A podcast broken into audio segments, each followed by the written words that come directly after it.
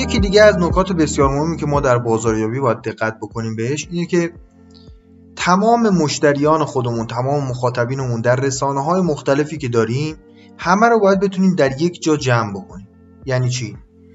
ببینید ممکنه ما از تلگرام اینستاگرام واتساپ رسانه های دیگه از اس سایت همه اینها میایم استفاده می‌کنیم و به افراد پیام میدیم.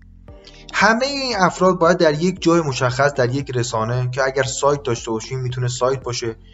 و یا اگر هم نداشته باشیم یک فایل اکسل یا اگر نرم افزار سیارم داریم همه اینها در نرم افزار سیارم ما. خلاصه همه این افراد ما باید بدونیم که از هر جایی میان اطلاعات تماسشون و کلیه کارهایی که ما در زمینه بازاریابی با اینها انجام دادیم باید یک جایی ثبت باشه.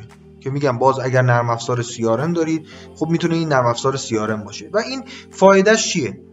ما یک سال دو سال کار می‌کنیم و به افرادی پیشنهاداتی میدیم. مثلا یک محصول یا خدمتی داریم و به افراد میگیم که این رو بخرن. طبیعتا همون موقع ممکنه یه تعداد زیادی از اینها خرید رو انجام ندن.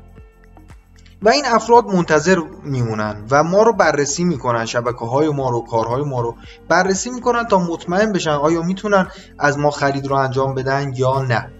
و ما اگر لیست کاملی از این افراد داشته باشیم می‌تونیم در زمانهای مختلف پیامهایی رو متناسب با این شرایط این افراد براشون بفرستیم که در فایل های بعدی خواهم گفت که چه نوع پیامی رو برای چه کسی باید ارسال بکنیم.